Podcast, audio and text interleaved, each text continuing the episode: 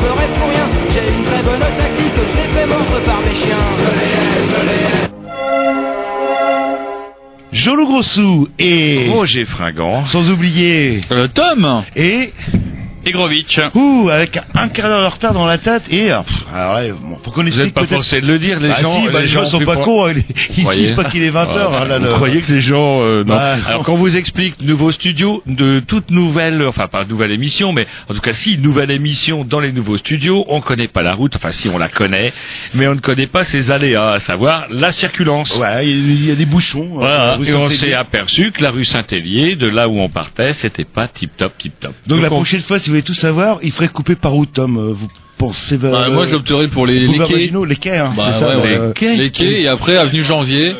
Du pont des loges, du pont Ouais, des loges vendu, j'ai un du pont des loges à gauche que je prendrai. on essaiera, on essaiera. on Je prends sur moi du pont des loges la semaine Ok. prochaine. Et le centre-ville de Rennes, qui est bien connu pour ses places de stationnement euh, très nombreuses et pas très chères, Et varié. bah, fait qu'on n'a pas de chance parce que l'émission c'est le mercredi. Et qu'est-ce qui se passe le mercredi? C'est cinéma. Et ouais. Et voilà. Et les studios sont juste à côté.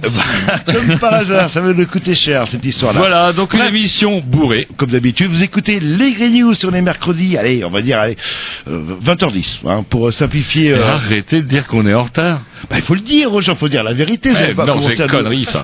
si vous commencez par dire la vérité aux gens, vous leur donnez ça, eh ben ils vont vouloir vous manger le bras. Non mais imaginez des gens qui disent ouais il est 20h clac et qui vont juste j'ai ma montre qui avance. Eh ben leur montre avance, voilà, leur Ils vont montre arriver- avance, et nous on finira à l'heure parce que je suis curieux de voir nos amis de Dub Revolution débarquer dans tous les sens. Ces tout nouveaux locaux aseptisés Ah, dans ouais. un endroit où on n'a pas le droit de fumer ni de boire du café. Eh ben, bienvenue les gars. Bref vous écoutez les News, un petit disque et après on embraye. ouh. Un petit la programmation à Tom, je crois. Ouais, Little Richard avec Greenwood, Mississippi. Ah ouais. Ouais, c'est c'est de vos années, 1970. Ah, Vous aviez ouais. euh, 30 ans à cette époque. Il ouvre le matos. Magnificent.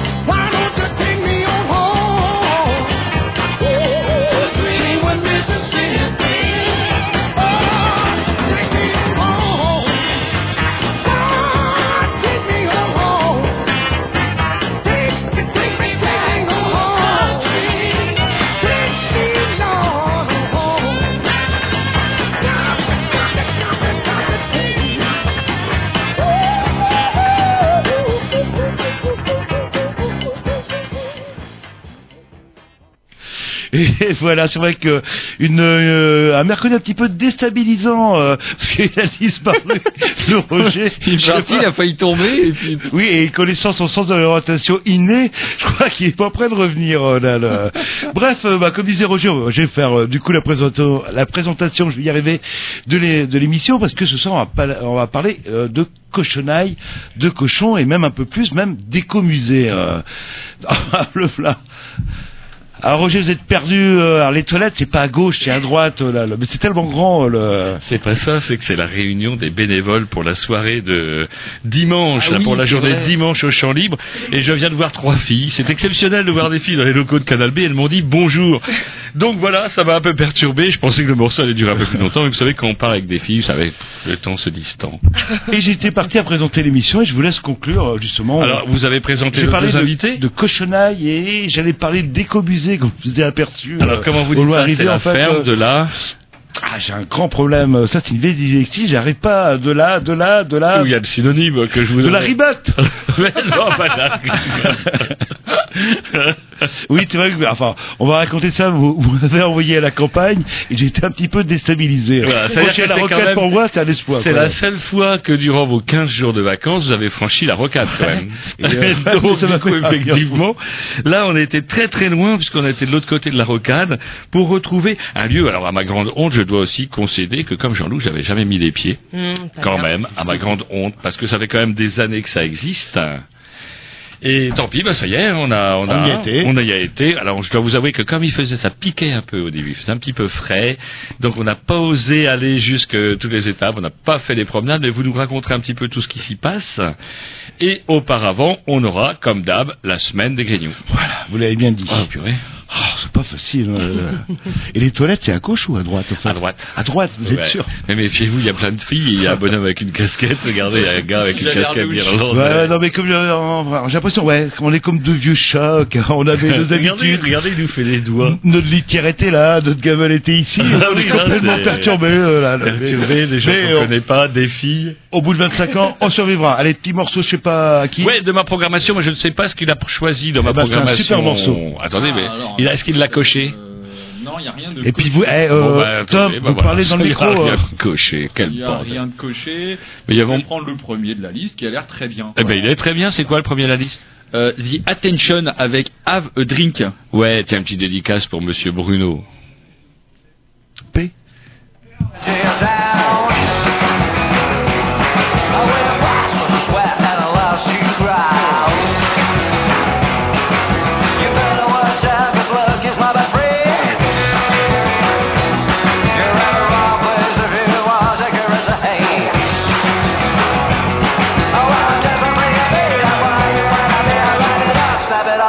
up and have a drink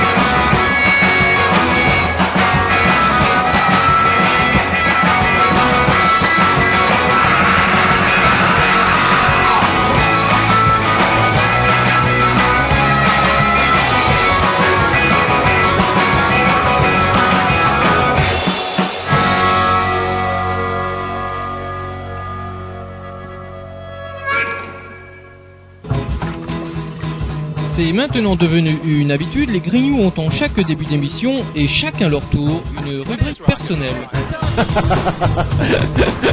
C'est ça en fait, tu vois le truc. C'est ça, Philou, t'as tout compris. C'est un petit peu entre le clin d'œil, le coup de gueule du moment, mais aussi le détail de la vie trépidante d'un Grignou. C'est ça en fait, tu vois le truc. Maintenant, le problème va être de savoir qui a l'honneur d'ouvrir le micro aujourd'hui.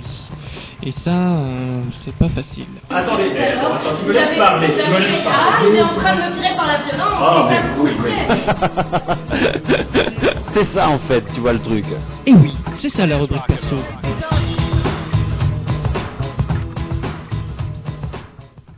Allez, bah ça sera rubrique à Roger pour la peine. Yes. Mais qu'est-ce que vous avez Vous êtes de mauvaise humeur, toi? Ouais, bah ouais, tiens. là, là? Ah, il a juste flingué sa nouvelle veste et, oublié des informations capitales Ah pour ouais, l'émission. Mais bon, à part ça, ça va, ça roule.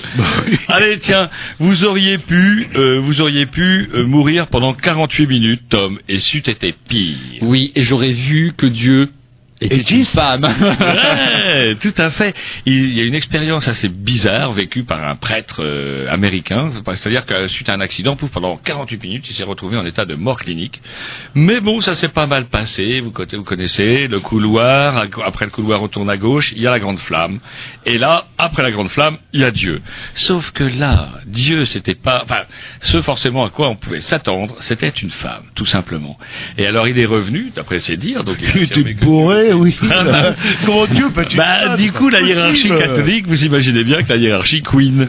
Parce que le fait que Dieu soit une femme, quand on voit la place que toutes les religions, là, il n'y a pas que les cathos, hein, les grandes religions monothéistes accordent aux femmes en général. Attention à ce que vous allez dire. En plus, on, on parle de cochon ce soir. Ça Ah oui, c'est vrai, on parle de cochon. On rentrerait dans la légende. Euh, là, là. Et connaissant votre chance, euh, vous serez le seul survivant du massacre. Et donc, du coup, ça serait une femme. Et je sais pas, tiens, vous en pensez quoi pour une fois qu'on a une invitée et, conneries, euh, on est d'accord. euh. J'attends la suite.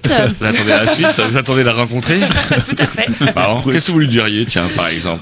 Bah, Oh. vous seriez pas déçu parce que finalement on est en 2015, j'ai pas forcément l'impression que la situation de la femme s'améliore particulièrement et donc du coup, euh, je sais pas. Qu'est-ce que je lui dirais? C'est un peu Euh, Là, c'est un peu la question large. J'aurais pas le à Ouais. lui dire, je pense. Euh, Bonjour, madame. Bonjour madame. oui. Bonsoir. Que, que fais-je là Moi, ce que je lui dirais, c'est ça. c'est, Allez hop, tu te traînes pas, tu me fais à bouffer. Direct en Eh, enfer. c'est peut-être ça le paradis, en fait. euh. Direct en enfer. Tiens, l'enfer, ça a été aussi l'enfer pour le jeune coiffeur du Front National. Qu'est-ce qui lui est arrivé Christine, Ah, Vous là êtes au courant cette Mais non, je- je- C'est assez amusant.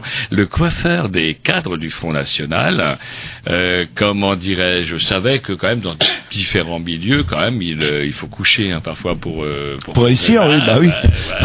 Et comment on est arrivé là, nous, à votre avis euh, Pas forcément avec qui. On peut avoir envie de choisir quand même. Et donc du coup, ce coiffeur, comment homosexuel, eh bien, a dû subir les avances un peu lourdes, on va dire, de pas mal de cadres. Et euh, bah, il a des fiches, hein, il a tout noté, etc., etc. À tel point qu'il a, bah, il a quitté le front parce que, comment dirais-je, les, les, les, les cheveux, là, les, les, les capillaires des, Oui, des- on se confie chez le coiffeur, en fait, quelque part. Ouais, là, Ouais, c'est là. dommage. Alors, il prétend avoir justement des dossiers sur tout le monde. Du coup, si on le fait chier, il dit je parle. Non, mais attends, Alors- vous êtes en train de me dire qu'il y aurait des gays au Front National alors, c'est- c'est plus là-dessus, effectivement. Ah, là, je suis un peu Bon, déçu, là. dire. Moi, qui, Non, non, qui attendez, hésitais il y a- un petit c'est peu c'est pas en- Philippot, euh, le- c'est lequel? Ah, bah ça. Florian Philippot. Florian Philippot, hein, c'est ça, qui a, qui a dû reconnaître bon Non, non, non, non, non, non, était non, non. homosexuel. Eh, Dans Minute, c'est marqué, c'est un photomontage, en fait. Ça a absolument rien à voir, là. Mais moi, j'ai toujours trouvé qu'il n'y avait aucun problème, aucune même contradiction à être homosexuel et être un, euh, un, en- J'allais dire un enculé. C'est un mauvais jeu de mots. Regardez parmi les, comment dirais-je, les grands dignitaires nazis. Et contre euh, le mariage gay, en fait, Les grands simplement. dignitaires d'Asie, on avait euh, Röhm Ernst Röhm, le chef de la SA, était un homosexuel notoire qui entretenait ses mignons SA, etc. Et quand les nazis, euh, d'autres nazis encore plus vilains que lui l'ont buté, il était avec ses mignons. Donc du coup, euh, il n'y a pas de lien, si vous voulez, à mon avis, intrinsèquement entre la gentillesse des gens et leurs par- et leurs préférences Ceci étant, c'est plus le côté quand même hypocrite de l'affaire, de les voir défiler avec les fils de, de Jésus et les enfants de Marie pour protester contre le mariage homosexuel, etc., etc. Quand on voit que ces gens-là essayent de bricoler le petit coiffeur du front, Eh ben, on va pas rigoler. Bah ça promet. Mais eh, peut-être que si le Marine Le Pen est élu, on va enfin se, avoir des choses à dire. Parce que c'est vrai que Hollande, on se fait chier. hein. Ça fait deux ans et demi qu'on constate. euh, C'est mou. C'est mou. Il se passe rien. mou, il se passe rien, pas, ou pas grand chose. Voilà. Bon, le- un petit coup de. Heureusement qu'il y a quand même l'actualité internationale, on peut faire confiance à nos amis barbus pour secouer la, la morosité ambiante et nous donner l'occasion de parler. Et puisque vous parlez de Front National, il n'y a, pas des élections là dans. Merci, des élections. c'est une corvée. Alors, des élections dans, dans- d'ici un mois. personne ne va aller voter, comme d'habitude. Est-ce que vous êtes au courant qu'il y a des élections Et vous savez quand entendu c'est parler. Ah, voilà. là. Alors, ça, quel type des- euh, d'élections euh, On est départemental, ouais. Bien, Mais ça sert après il y aura au mois d'avril, bien, bien Yes. aussi les régionales. Est-ce que vous allez aller voter? On va essayer. Eh ben, vous avez euh, vous avez intérêt. Non. Parce que on se dit quand même que même pour des petites élections locales, c'est amusant hein, de voir le Front National faire des scores énormes, de représenter la France en Europe. Ça peut être amusant aussi de voir des, des maires Front National avec des, vous savez, ceux qui repeignent en bleu, blanc, rouge les petits chariots d'une mine, Mm. euh, tout ça. C'est quand même plus joli. hein. oui, ça, ça, ça met de la couleur dans le pays gris. Mais bon, quand même, il serait peut-être quand même temps que les gens euh, réagissent et puis se réveillent un petit peu parce que, ben voilà, le droit de vote, un peu, c'est le genre de truc qui s'use que quand on s'en sert pas. Bah là, ouais, je crois que c'est ouais, c'est bien parti pour s'user, malheureusement. Bah, du coup, ça fait le, le jeu des tout petits partis euh, qui sont insignifiants dans la masse, mais qui deviennent importants, en fait, euh, par rapport aux des lecteurs. euh, le... Et le vote blanc, c'est bientôt aussi, c'est en 2017, ça. là, le- Euh, J'ai plus l'impression qu'ils en parlent vraiment. Ah, ils en parlent plus, quoi. Petite pause musicale, on continue? Ouais, il y a Programmation Jean-Loup, donc vachement bien.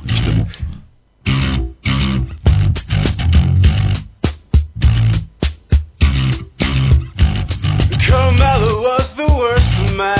Could with? She had everything inside that I did not need. In the desert of my spirit,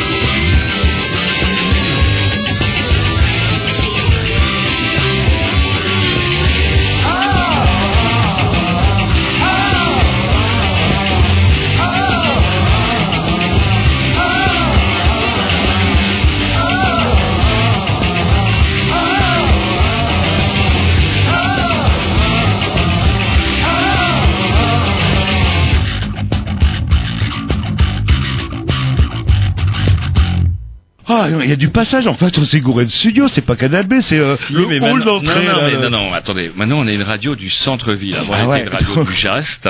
Maintenant qu'on est une radio du centre-ville, entre, vous savez, le bâtiment fait par, comment il s'appelle, euh, le Bons en Parc ou Bons en Parc, je sais pas quoi, euh, l'architecte. Oui, qui est super beau là, juste à, juste à côté. Ouais, je dirais massif. Bah oui, mais bon, on, est dans une ville moderne du 21e Ouais, siècle, Roger. là. On est loin de la ferme du- de la Matenay. Ah bah c'est pas pareil. Hein, là, là. Fait pareil. Donc du coup, on était quoi? Bah oui, on était Bon, toujours sur la deuxième semaine partie, des grignoux. Euh, Est-ce que ça vous intéresse de savoir Ah oui, alors combien là, vous nous pouvez coûte pas le savoir comment ça m'intéresse? Combien nous coûte encore Nicolas Sarkozy, sachant qu'il n'est quand même plus président et qu'il a quand même des conférences nombreuses et variées dans des, Ah, je dans sais que la conférence, euh, ça doit être dans les 100 000 euros euh, euh, hors taxe. Alors, les traitements, les dépenses les plus importantes sont liées au traitement des collaborateurs de Nicolas Sarkozy. Selon cette liste, les salaires des 10 collaborateurs de Nicolas Sarkozy sont évalués à 660 000 euros net par an, dont, euh, comment 1,76 million d'euros net entre 2012 et 2014. Pour des choses qui ne servent quand même à Donc, rien. et vous parlez Parce en que, net et rappelez-moi, il n'est quand même plus président. Pourquoi a-t-il besoin de 10 collaborateurs? Alors c'est marrant parce que ce qui me fait penser à ça, c'est quand ce même Nicolas Sarkozy vient nous parler du modèle allemand. Vous savez, Heinz Weidrei, on bosse, euh, il y a un SMIC de 120 roubles qui vient d'être mis en place, tout le monde est content. C'est déjà bien assez. Et c'est déjà bien assez pour nos amis d'outre-Rhin. Et donc, du coup, ce bonhomme-là donne le modèle allemand. Mais alors qu'on applique également le modèle allemand à nos politiques. Par exemple, la chancelière Merkel qui rentre dans son appartement parce que même pour la chancelière, j'allais dire du Reich, excusez-moi, j'ai failli zipper.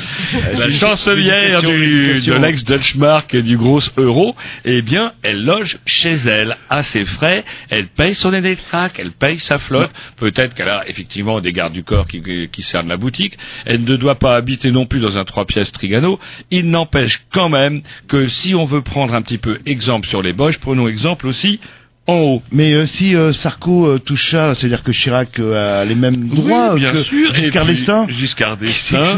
François Mitterrand a eu l'élé- l'élégance de mourir deux ans ou un an après son, Chez sa retraite. après sa défaite. Moi, je veux dire, ça, c'est la classe. et, François- et Hollande, pareil, il fera les mêmes conférences à 100 000 euros pièce, plus euh, des collaboratrices. Il serait plus. Enfin, c'est ça, c'est les socialistes, c'est les femmes, euh, c'est les femmes. Alors, vous parlez des femmes, ça me permet de rebondir sur ma, ma dernière nouvelle.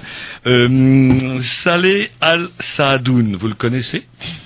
Jamais entendu Eh ben, je peux vous dire, vous vous entendrez jamais avec lui parce que lui, c'est le comment un espèce de docteur de la foi euh, euh, qui officie en Arabie Saoudite et qui explique pourquoi vous ne devez pas conduire, mademoiselle. Tout simplement parce que si vous conduisez, vous risquez de vous faire violer. Ah bah et oui. ouais, Bien sûr. et ouais. À chaque fois que chez nous les femmes prennent le volant, elles risquent tous les jours de se faire violer. On ne compte plus les viols. et c'est horrible, c'est une véritable gabegie. Et c'est quand même assez amusant de voir que c'est quand même chez ces gens-là que euh, tout le monde s'est rué à la. Attention à ce au- que vous allez dire. Au décès, vous savez, au décès du vieux prince, qui est, auquel son, son frère cadet, vieux prince, lui aussi, vient de succéder.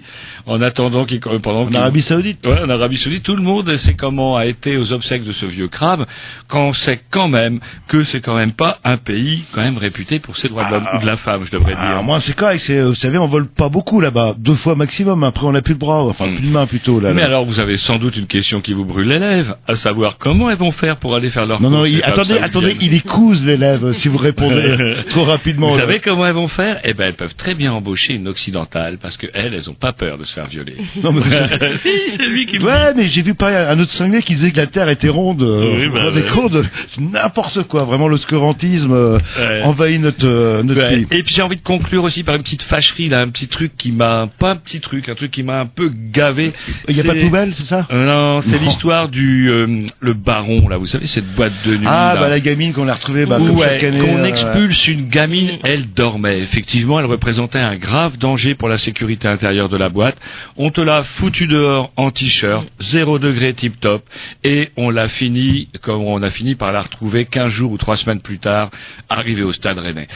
Je ne sais pas. Alors, est-ce que je suis un vieux con quand je dis que ce putain de, cette putain de boîte de nuit mériterait d'être fermée? Bah, de toute façon, je pense qu'il enfin, bon, il y a deux enquêtes parallèles et valades, puis même, c'est, on peut parler justement des boîtes de nuit centre-ville de Rennes ou des bars de nuit euh, où les gens sont là pour se faire du pognon, c'est pas sympa, c'est cher, mais bon, on n'a pas le choix, il y a que ça d'ouvert, euh, ou sinon on va faire chier nos voisins euh, si on continue la fête, quoi. Et là, c'est du business. Elle prenait une, elle dormait, hop, euh, dans le canapé, elle devait prendre deux places, il faut bourrer, on la jette, euh, Ah. et puis, euh, et puis voilà, quoi, là, le... Et là, on a quand même véritablement, alors ça va être Ah, amusant de voir on, comment... va, on va découvrir que peut-être une partie du personnel n'était pas forcément déclarée comme il fallait. Je pense que les patr- les propriétaires, j'ai vu que c'était pas un seul en fait. Euh, Ah, ah. C'est un business, sont pas clairs quoi. Et puis c'est vrai, il y a des choses, ça se fait pas quoi. On jette pas, euh, on jette pas un gamin de, de 22 piges ou une gamine de 22 piges dehors, zéro degré, sans lui permettre au moins de récupérer ses clés Mais de son putain si, si euh, à Rennes, il y a un petit peu de responsabilité. Vous savez, il y a euh, malheureusement un étudiant par an qui tombe dans la Vilaine et qu'on retrouve un mois après. Il faudrait qu'on couvre euh, la Vilaine, tout Ouais. simplement. Alors, vous savez on que- pourrait gagner des places de parking, voire de circulation, et là, les étudiants ne Vous pourraient savez plus qu'il y a un tomber truc qui est quand même assez. en fait. Alors, je sais pas si c'est un phénomène de masse, mais il se trouve quand même que les villes de Bordeaux, notamment, et Lyon, commencent à avoir le même problème, à savoir des gamins hyper imbibés, pouf, que ça tombe dans le quai quand ça rentre tout seul. Ils savent pas nager, c'est ça le problème. Bah, quand on tombe à Bordeaux, dans le- sur les quais de la Gironde, je peux vous dire que là, vu le flux, euh, faut être vraiment, faut s'appeler Johnny Westmuller, Voilà. encore en pleine forme. Couvrons la Vilaine pour gagner de la place, euh, et comme ça, il n'y aura plus de danger pour les étudiants. Petite dernière, non? Non. Bon. Pour moi, c'est bon. Et on va attaquer le vif euh, du sujet là. le-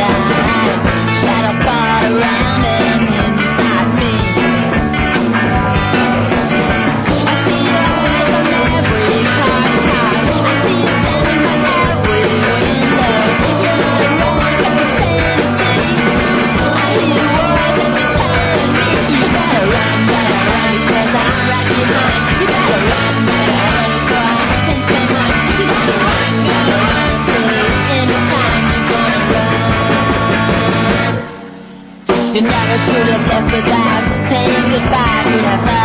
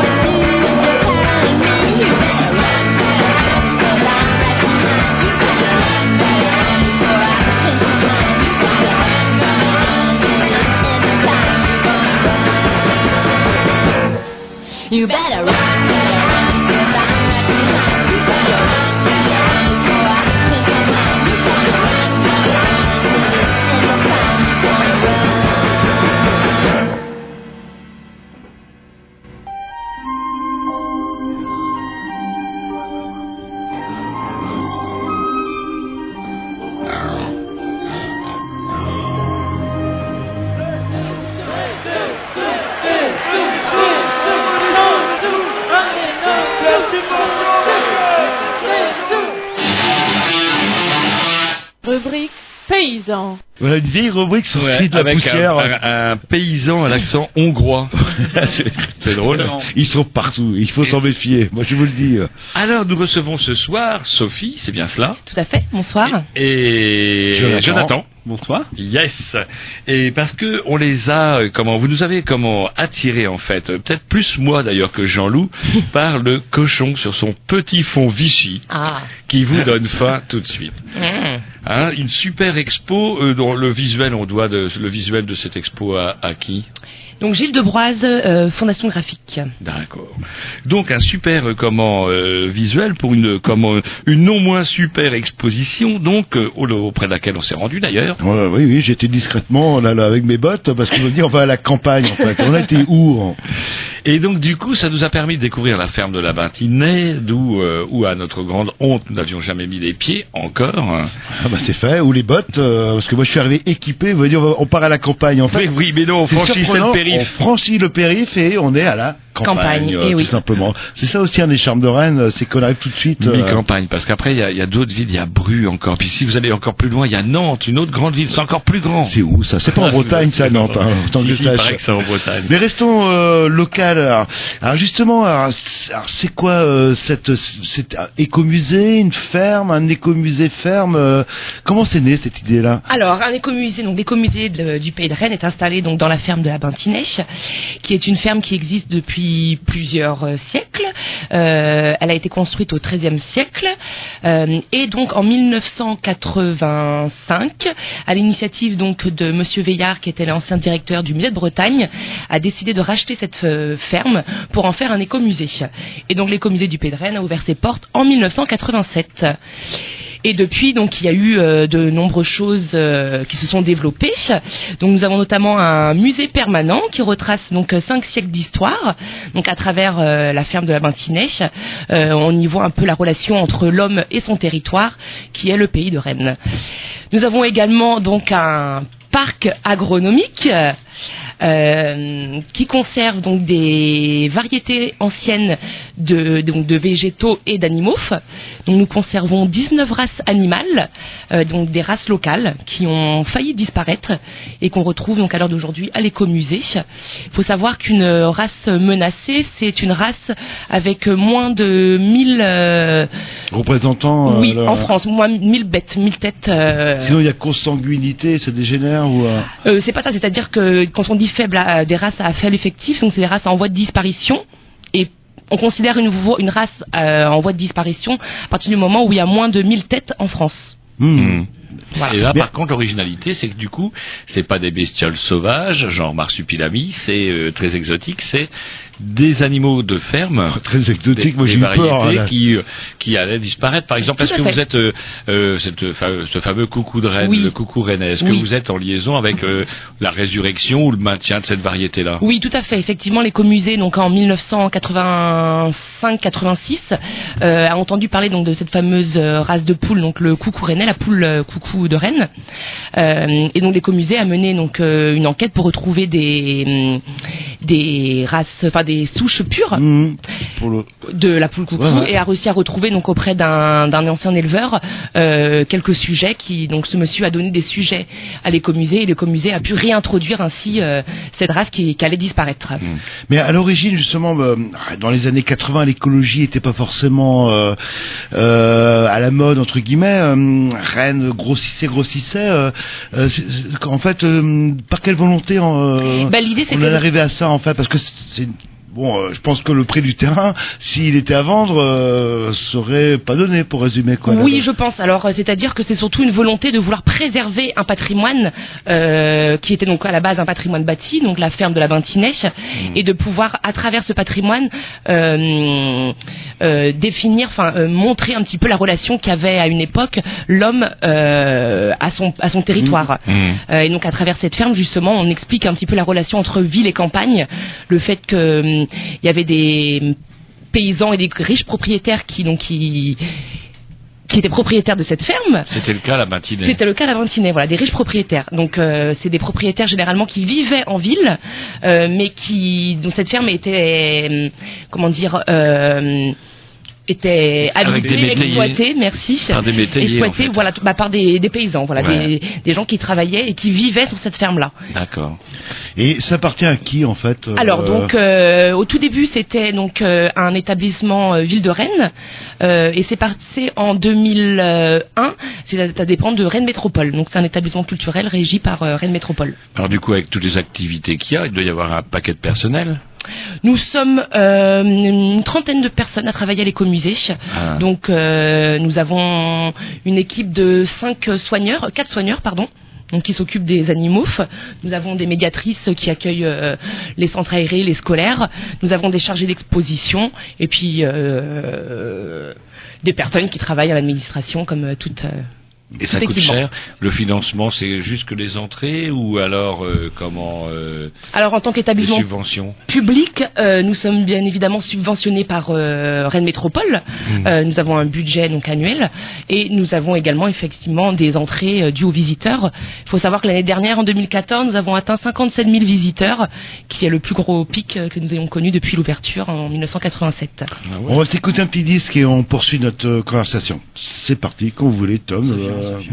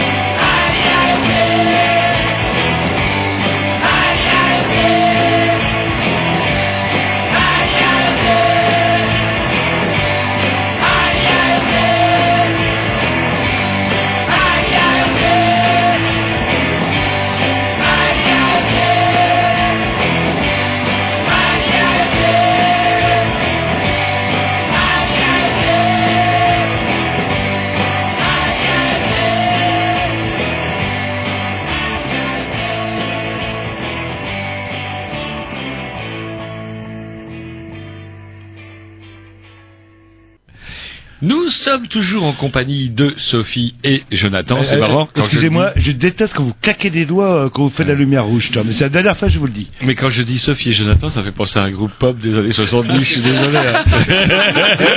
C'était pas euh, David et Jonathan euh, y avait bah, un non, truc c'est- comme ça. Je suis désolé, Jonathan. Alors justement, on n'a pas vraiment parlé de vous. On va redemander. On a oublié de demander à Sophie quelles étaient ses fonctions également dans, dans la boutique. Alors donc je suis chargée de communication à l'écomusée depuis deux ans, presque deux ans maintenant. Yep. Et vous, Jonathan, donc vous êtes venu avec Sophie parce que vous, vous assurez quoi à la ferme de la Bantenay Et donc moi j'étais euh, chargé de mission sur l'exposition temporaire Le Cochon, une histoire bretonne, et donc j'ai participé euh, avec l'équipe de l'écomusée à la conception de cette exposition. D'accord. Donc vous n'êtes pas permanent de, de, de l'écomusée du coup? Non, non, non, je suis venu vraiment en renfort sur cette mission avec une, euh, un binôme, une chef de projet qui s'appelait Annie Marderos, qui s'appelle Annie Marderos, et donc euh, voilà, on a travaillé tous les deux sur la conception de, de cette euh, Ah, c'est exposition. marrant comment on en vient justement à travailler sur une expo sur le cochon. On en reparlera tout à l'heure plus Oui, en détail. Mais euh, pour là, vous- on a dit qu'on commençait par la Ouais, ferme et c'est qu'on terminait pour, par euh, la porcherie. On peut Donc, lui euh, demander à Jonathan de se présenter comment on arrive comme ça dans des poufs. Euh, bah, euh, on arrive en faisant des, pour ma part, en faisant des études d'histoire et de projets culturels. Yep. Et de la part de l'écomusée, en étant, euh, comme Sophie disait, un conservatoire génétique qui conserve donc deux des six races de porcs locales françaises. Et donc, ça donne une légitimité un peu pour parler de ce sujet.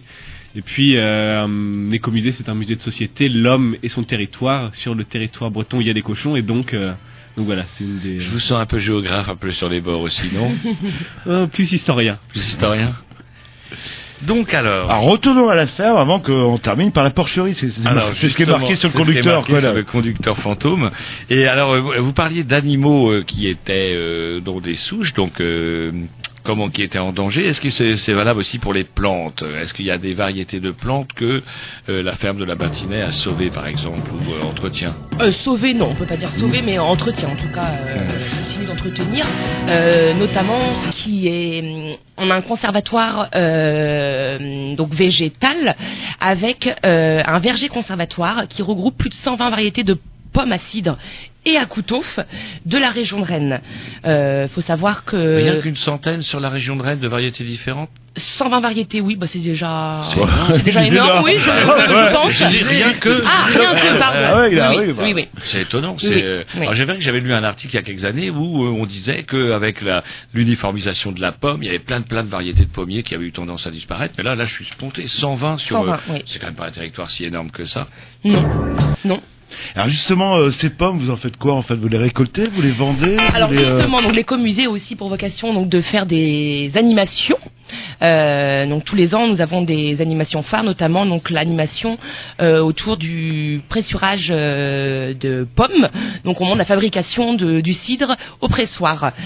Donc tous les ans, nous avons sur à peu près une dizaine de jours, nous mettons en place une animation où on, fait des démonstrations avec nos pommes de pressurage de, cidre, avec souvent les scolaires et une animation aussi grand public qui a lieu le dimanche, le week-end. Et le cidre, qu'est-ce qu'il devient? Alors non, il faut savoir que Il y a une caisse noire, euh, Ouais, parce que, en fait, non. Jean-Loup des Sophie- réceptions. nous ne faisons pas de cidre. Jean-Loup Sophie était un petit peu déçu parce que il s'attendait à ce qu'il y ait la boutique de la, de la ferme de la Bintinet. Il me dit on va acheter du pâté. Et euh, hormis le pâté sous cloche qu'il y avait dans l'expo. Oui, oui, justement, Oui, on avait une question à oui. vous poser euh, tout à l'heure quand on parlera de de, ce de, l'expo. Et donc du coup, comment euh, bah, il n'y avait pas de boutique. Vous faites, vous vendez pas les produits que vous fabriquez? Non, parce que d'un point de vue légal et d'un point de vue hygiène, ça serait beaucoup trop compliqué. Les seuls produits qu'on vend, c'est le miel. Parce que donc nous avons aussi un rucher qui est entretenu par un apiculteur professionnel. Euh, et donc on fait donc fin août tous les ans une animation autour de la récolte du miel. Et à l'issue de cette euh, animation, nous avons des pots de miel euh, à vendre. D'accord. Nous n'avons pas une quantité énorme, hein, euh, 50-60 pots. Quoi. Et justement, j'avais noté moi des ruches pour l'interrogation. Et vous avez des soucis vous chez vous avec justement les problèmes de disparition de ruches ou vous savez pas? Alors là-dessus, je pourrais pas du tout euh, répondre. Euh, je sais que hum, mes collègues participent à des, des formations hein, autour euh, du problème qu'il peut avoir aujourd'hui autour des abeilles et des ruches. Là-dessus, je pourrais pas répondre. euh, Mais vous ça n'avez pas répondu à ma question. euh, Qu'est-ce que vous faites du cidre euh, Une peut fois qu'il est pressé? Non, on fait pas de cidre. Alors, non, on, on montre. On presse, non, et vous on, on presse ça, juste, là, oui, on presse juste malheureusement. compote. Non, on presse juste les pommes. Euh, on peut déguster donc le, le, le jus de pomme euh, fraîche. Et après, le reste des pommes est donné aux animaux. Ah, ça oui, oui, oui, oui. Alors, vous Parce avez des animaux. Ouais, il y a des bêtes aussi. Euh, vieillissent, c'est des animaux, et c'est quand même faut pas gâcher. Il n'y a pas un cochon euh, de temps en temps qui, euh, non, rien. Pas ma connaissance, non. De Les œufs et les euh, œufs. Les œufs, pareil, euh, on, on peut en récupérer, mais c'est très rare. Nous, en tant qu'agents, c'est pareil, c'est donné aux animaux. Même les œufs, c'est Oui. dingue, ça. Par contre, on récupère les, on a le droit, on a les légumes, hein, parce qu'on a une équipe donc de quatre jardiniers qui travaillent donc à la ville de Des Rennes. petits avantages nature. Et on a quand même ces petits bah oui. avantages d'avoir euh, quand même euh, certains légumes euh, Et donc, issus du potager. et c'est grand euh, l'exploitation, la ferme ou le lieu, parce que euh, c'est vrai que quand on est sorti, à un moment, on se dit on va prendre l'air. Mm. il faisait froid. Ouh, il y a un truc qui m'a encore plus refroidi, c'est la promenade de une heure Mm. et la promenade de deux heures. Et en plus, j'ai vu des bêtes avec des cordes bizarres euh, à l'entrée. Et j'ai dit à Roger, on va peut-être se rapatrier euh, à l'intérieur. Donc, c'est, c'est- est-ce que c'est aussi un lieu de, de, de, de promenade Oui, euh, tout à fait. Et pas forcément pédagogique. euh, Alors c'est un sentier, donc il y a tout un sentier lequel on peut se balader.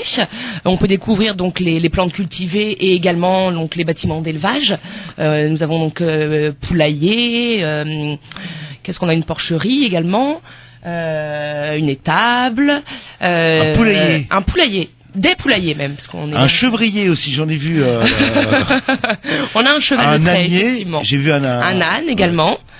Euh, et tout ça, c'est sur 19 hectares, parce que l'écomusée donc euh, est sur un site de 19 hectares. 17 hectares, ça vous dit rien, ça vous là. Non, dans, dans mon 70 mètres carrés, ça me dit pas grand Allez, chose. grosso modo, je crois Ah. qu'on on compare souvent un hectare à un gros terrain de foot, euh, pour résumer là. Ah ouais, Donc, vous, vous, vous, vous êtes, vous jouez au foot. vous. euh, oui, non, mais ça, je sais, je sais que Tous les 4 ans. qu'un hectare. euh, On s'écoute un petit dix Ouais, puis on continue notre conversation. euh. Mais il parce qu'il y a Tom qui s'est gentiment endormi. Si on pouvait s'écouter un petit disque. Qu'est-ce qu'il est mal habillé Ah, il est mal habillé. Il a remis son petit polo que sa maman lui mettait en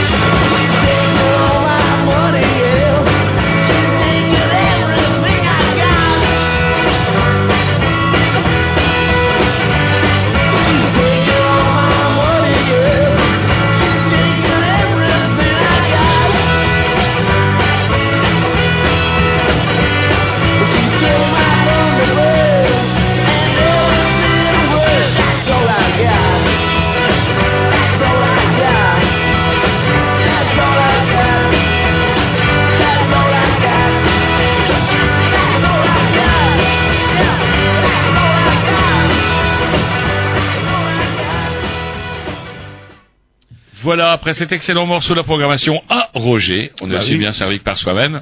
Et nous retrouvons Sophie et Jonathan. Je ne me prive pas parce que ça me, à chaque fois ça me replonge vers la peur que j'avais des cheveux et des culottes courtes. Et euh, donc du coup, euh, on parlait du public tout à l'heure, euh, du public qui seront à l'écomusée. Euh, c'est que- alors vous parliez des scolaires naturellement qui sont euh, doivent représenter une grosse part de 25% à peu près. oui. Ah, 25% Oui. seulement. Ah ouais, j'aurais dit, Alors, euh, moi, je- 50. Ah, ouais, non, moi non, aussi. non, non, non. Alors justement, quel est le, les- les- qui vient, euh, qui vient à l'écomusée Bon, la plupart, euh, là, quand même, la- le public que nous avons, c'est quand même très familial. Euh, parents, enfants ou grands-parents, petits-enfants. Ça nous arrive souvent le, le week-end ou le mercredi ou pendant les vacances scolaires. Et nous sommes plus dans une tranche d'âge, je dirais 35-50 ans. Hmm. Alors c'est marrant parce que quand on Il y s'est a un côté rendu, nostalgique, non euh, le... bah, justement quand on s'est rendu sur l'expo là, à un moment donné il y avait euh, tout l'étalage où Jean-Loup, un département où Jean-Loup n'a pas voulu aller, c'est là. Ah, où c'est on là, les coupe ég- le ah non, Ah oui. Eh bien, euh, comment il y avait un petit papy qui disait visiblement c'était les grands-parents avec leurs petits enfants. Mais si. C'est les vacances, hein, là. là. Ouais, et puis euh, ça c'est le couteau. Bah, avec le couteau là, on racle, euh, on, les, les gosses, vous, vous, complètement épatés. Il n'y a pas des, des anciens euh, professionnels, de justement des anciens agriculteurs qui viennent. Et vous avez des retours comme ça là-dessus? Euh, au niveau du public, je, ça je peux pas trop vous dire, mais je sais que nous on travaille avec en étroite collaboration, donc avec quand même des, des associations ou des groupements d'éleveurs, euh, avec par exemple la fédération des races bretonnes, qui est une fédération qui rassemble donc toutes les races euh, locales. Voilà, on a quand même des partenariats. euh, Ouais, ça, vous très avez des liens avec le monde Oui, agricole. Oui, oui, tout à fait, oui, oui. Oui. Quel type de monde agricole euh, Comment? Parce que je suppose, j'imagine que c'est pas forcément les les gros le gros agroalimentaires. Non, non, non. On est quand même sur une avec des agri type d'agriculture, euh, on peut dire modérée, euh, et qui travaille beaucoup avec des races locales. hein. On a beaucoup de nos partenaires justement, c'est ça, c'est le mettre en avant les races locales. Hmm. Et moi j'ai une petite question, c'est quoi ce, ce coucou rennais euh, dont Grovitch disait qu'il avait un pelage euh, bizarre euh, et il y a un scandale euh, que j'en ai parlé aussi, euh, le fameux coucou rennais là, non? Non, non, on en a parlé tout à l'heure. hein, Non, mais pas- Vous avez dû vous assoupir. À Non, un moment donné, on a dû en parler il y a Non, mais- un petit quart d'heure, 20 minutes du coucou rennais. Non mais l'histoire du restaurant justement qui... Euh... Vous parliez pas de ça Non. Mais de quoi vous parliez alors? Non, on a, vous êtes, il a dû justement un petit peu s'assoupir. Je suis déstabilisé là. Vous pouvez l'être, vous pouvez l'être. Est-ce que donc du coup, en plus de vos partenariats avec le, monde, euh, le monde agricole, ou Oui. une partie du monde agricole, est-ce que le hum, l'écomusée c'est aussi un lieu de débat du coup, un lieu où on discute autour de, des problèmes de l'agriculture, je sais pas. Est-ce que vous faites venir des, des intervenants qui font de, de la- des conférences là-dessus, non? Non, pas particulièrement. Euh, on a des cycles de conférences, mais qui sont axés en, li- en parallèle des, des expositions temporaires qui, qui sont mises en place tous les neuf mois à l'écomusée. D'accord. Vous aviez une autre question sur le coucou rennais Non mais bon on en parlera. euh, Bon, oui, bon. Moi, je veux bien dire quelque chose quand même sur le coucou rennais. Il y a un livre justement Ah, voilà, qui vient bah voilà, euh, bien des choses consacré euh, à la poule, euh, la poule euh, coucouf. Donc un livre qui est édité euh, Écomusée du Pays de Rennes, presse universitaire de Rennes, qui est donc euh, qui se retrouve en librairie, dans toutes les librairies euh, de Rennes et en Bretagne, au prix de 18 euros. Et où c'est qu'on peut en manger en fait euh, Ça se mange pas peut-être? Alors, euh, on le retrouve sur le marché des Lys avec euh, donc Paul Renault qui est un éleveur euh, de poules coucou rennais et qui fait partie, qui est président de l'association justement euh, poule coucou, de la poule coucou.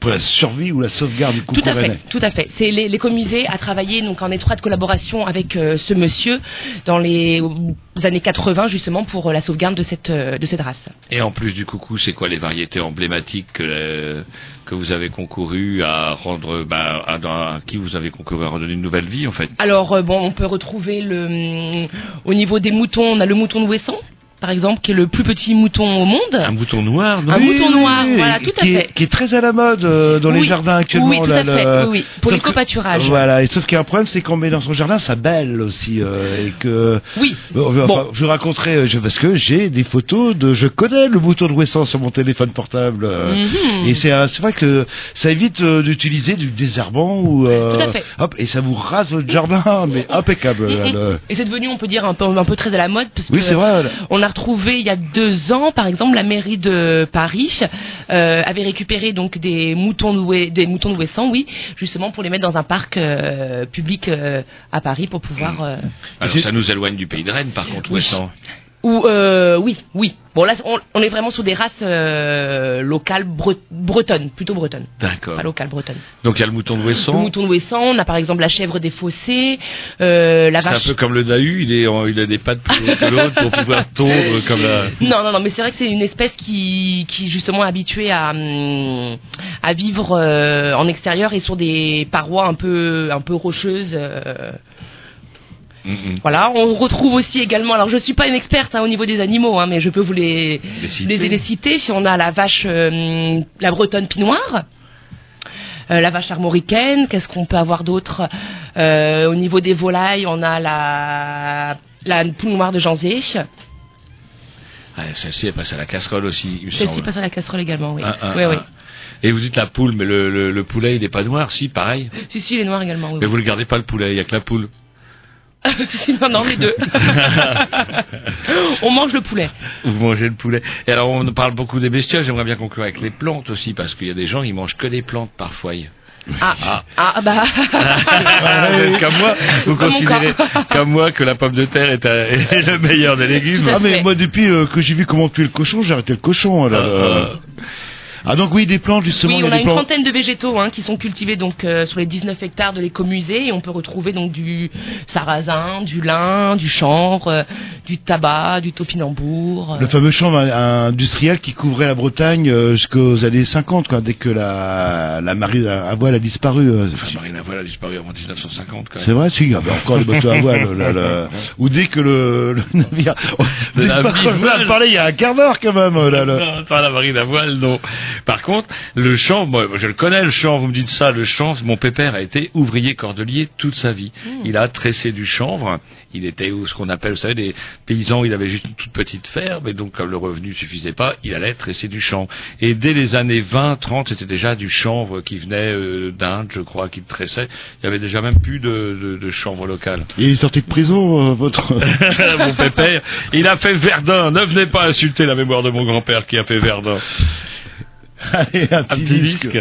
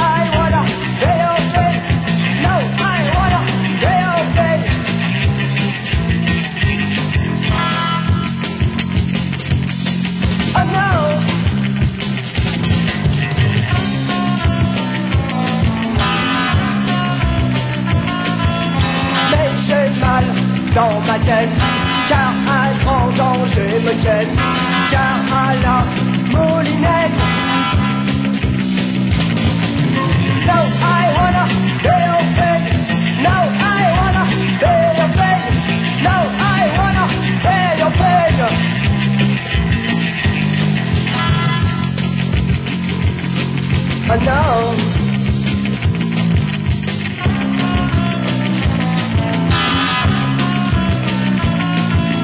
Je suis un petit cochon,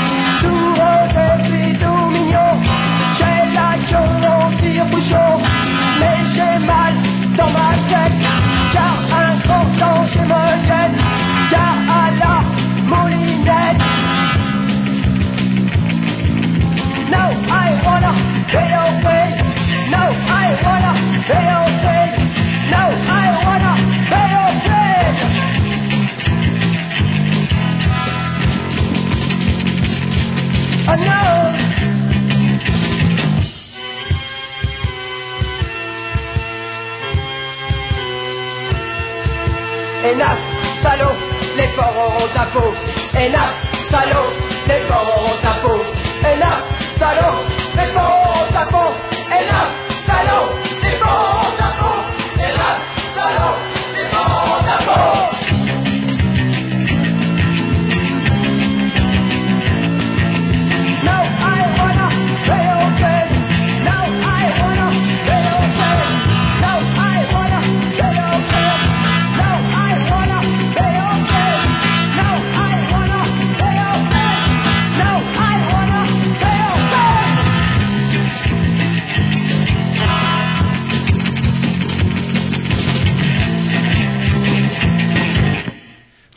depuis 25 ans qu'on passe ce morceau, on a enfin trouvé une raison valable. Voilà. France Culture, elle est cramée, euh, au groupe mythique de Perros Guirec même, c'est pour Voilà. vous dire quoi. Pénave, là. salaud, les porcs auront à peau. Un excellent morceau pour embrayer sur l'exposition Le Cochon, une histoire bretonne en compagnie de Jonathan, puisque vous êtes donc un des euh, comment co-organisateurs de cette exposition. C'est ça. Alors du coup, la genèse de cette expo là, qu'est-ce qui vous a amené à, à travailler sur ce projet du coup?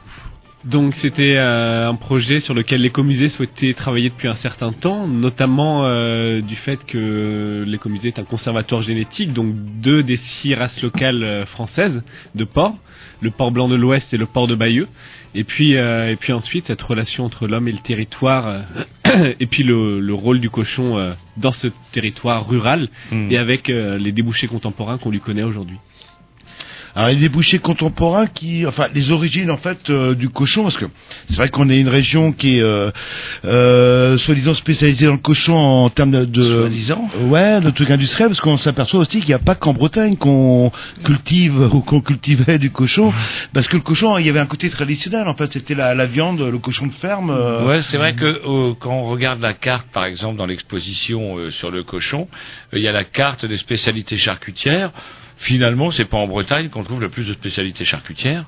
Non, non, non. faut savoir que le cochon, il était présent dans quasiment toutes les campagnes, tous les mondes ruraux. C'était vraiment un animal qui faisait partie euh, de la basse-cour euh, avec euh, d'une ferme traditionnelle, avec euh, de la volaille, des vaches et tout. Ah. Et donc, euh, et donc en Bretagne, comme dans toutes les autres régions rurales, jusqu'à la Seconde Guerre mondiale, c'était un animal qui était présent, mais au même titre que euh, Comme dans toutes les régions Voilà, de France. c'est ça. Qu'est-ce qui a fait basculer justement euh, la Bretagne euh, de région agricole classique, on va dire, en euh, région agricole spécialisée Non plus, on peut même plus parler d'agriculture, on parle d'industrie, euh, d'agro-industrie. Comment on a, on a basculé là-dedans? Alors le basculement, il s'est fait après la Seconde Guerre mondiale, où il y a eu une volonté de développer la Bretagne, notamment en utilisant le levier agricole. Il faut savoir qu'avant la Seconde Guerre mondiale, la Bretagne était vraiment une région très pauvre et euh, très rurale, mais avec des très petites exploitations et donc euh, des familles qui avaient beaucoup de mal à s'en sortir.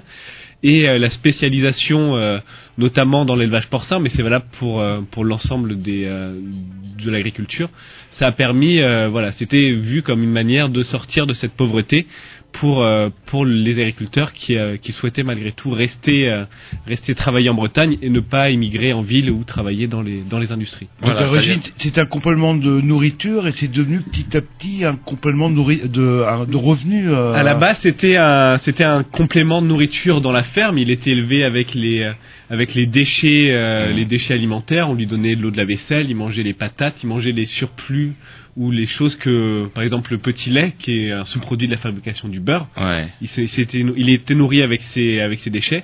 Et d'une activité qui était annexe, c'est devenu une activité principale dans certaines exploitations, où là, c'est devenu un revenu économique et pas seulement une, un revenu no- euh, nutritionnel d'appoint. Ouais, et on voit ça dans un des nombreux documentaires, c'est-à-dire que tout au long de l'expo, il y a toute une série de, de- on passe devant des écrans de télé, pouf, il y a des, des documentaires, dont un où on voit justement le, le trajet de, de petits paysans qui étaient polyculteurs, une petite petite ferme, et le, le banquier leur dit, bah, si vous continuez comme ça, vous êtes mort, donc on va faire du cochon.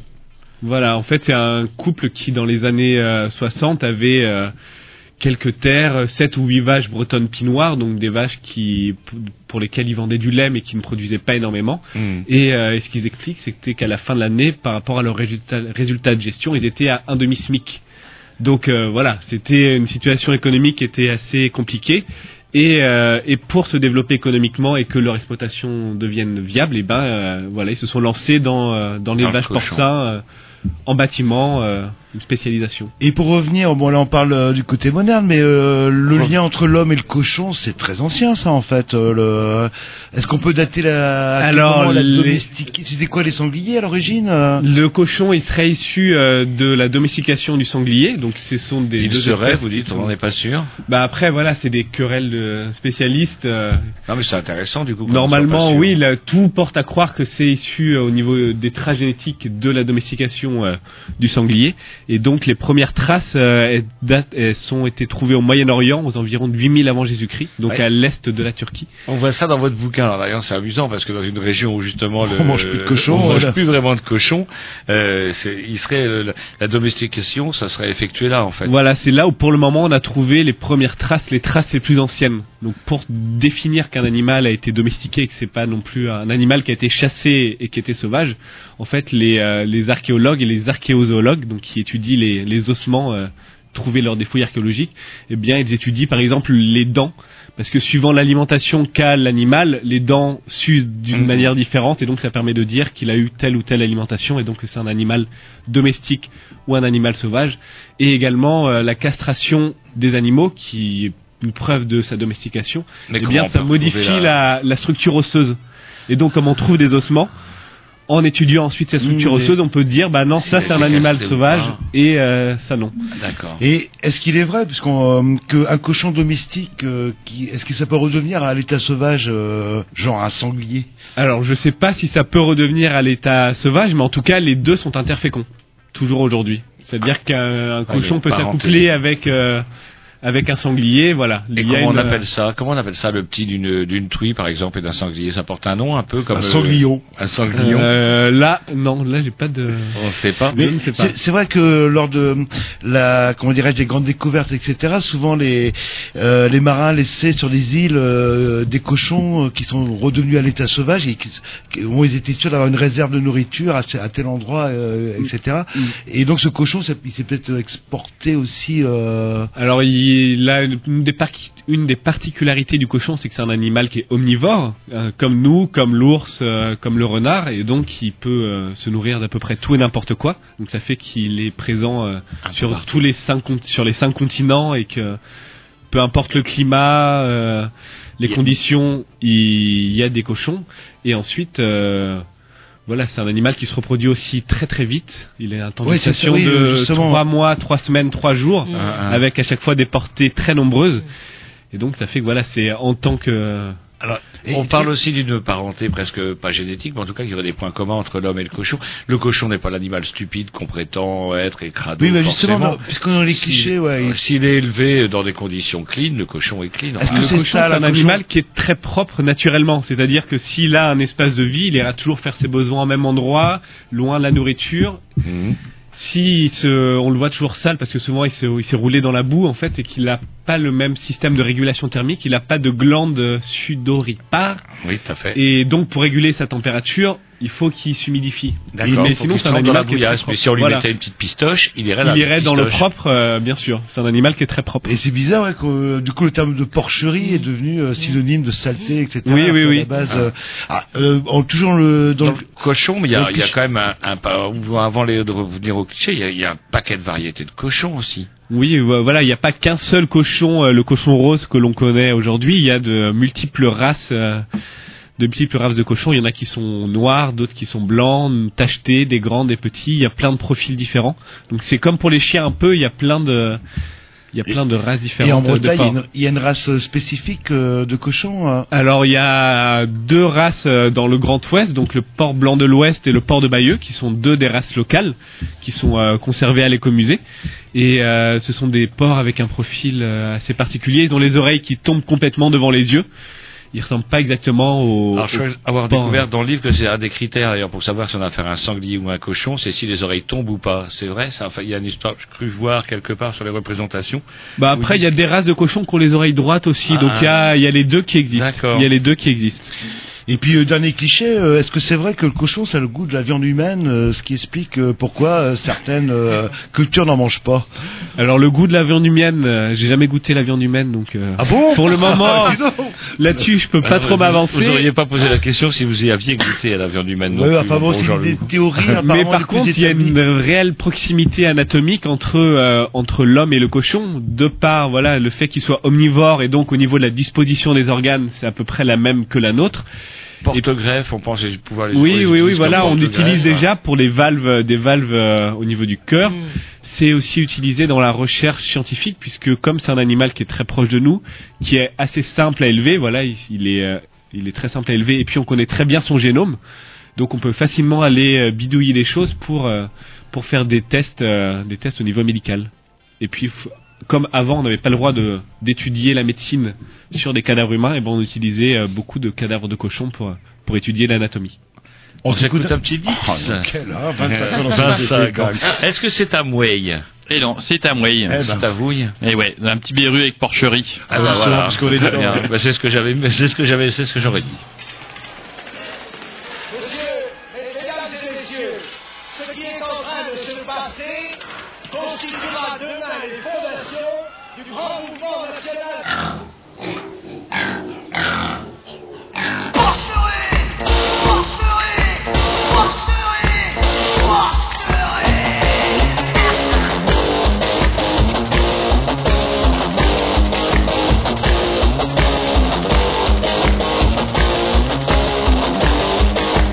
Vraie porcherie, les hommes se comportent comme des porcs. De l'élevage en batterie à des milliers de tonnes de morts.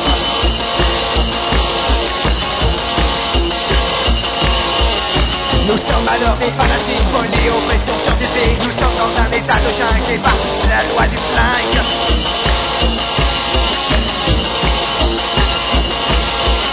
Prostitution organisée, putréfaction, gerbe et nausée. Le tiers-monde crève, les portes en pipe, la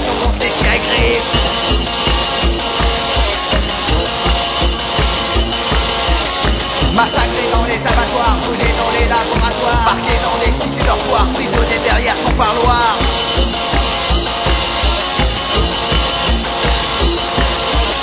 Et au Chili, les suspects cuisent dans les fours du gouvernement. En Europe, les rebelles confisent dans les bunkers de l'isolement.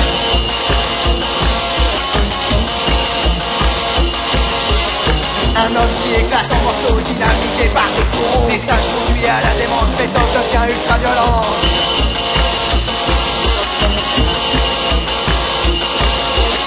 D'un côté système monétaire, de l'autre l'ombre militaire. Fini en règlement de schlag, le inonde.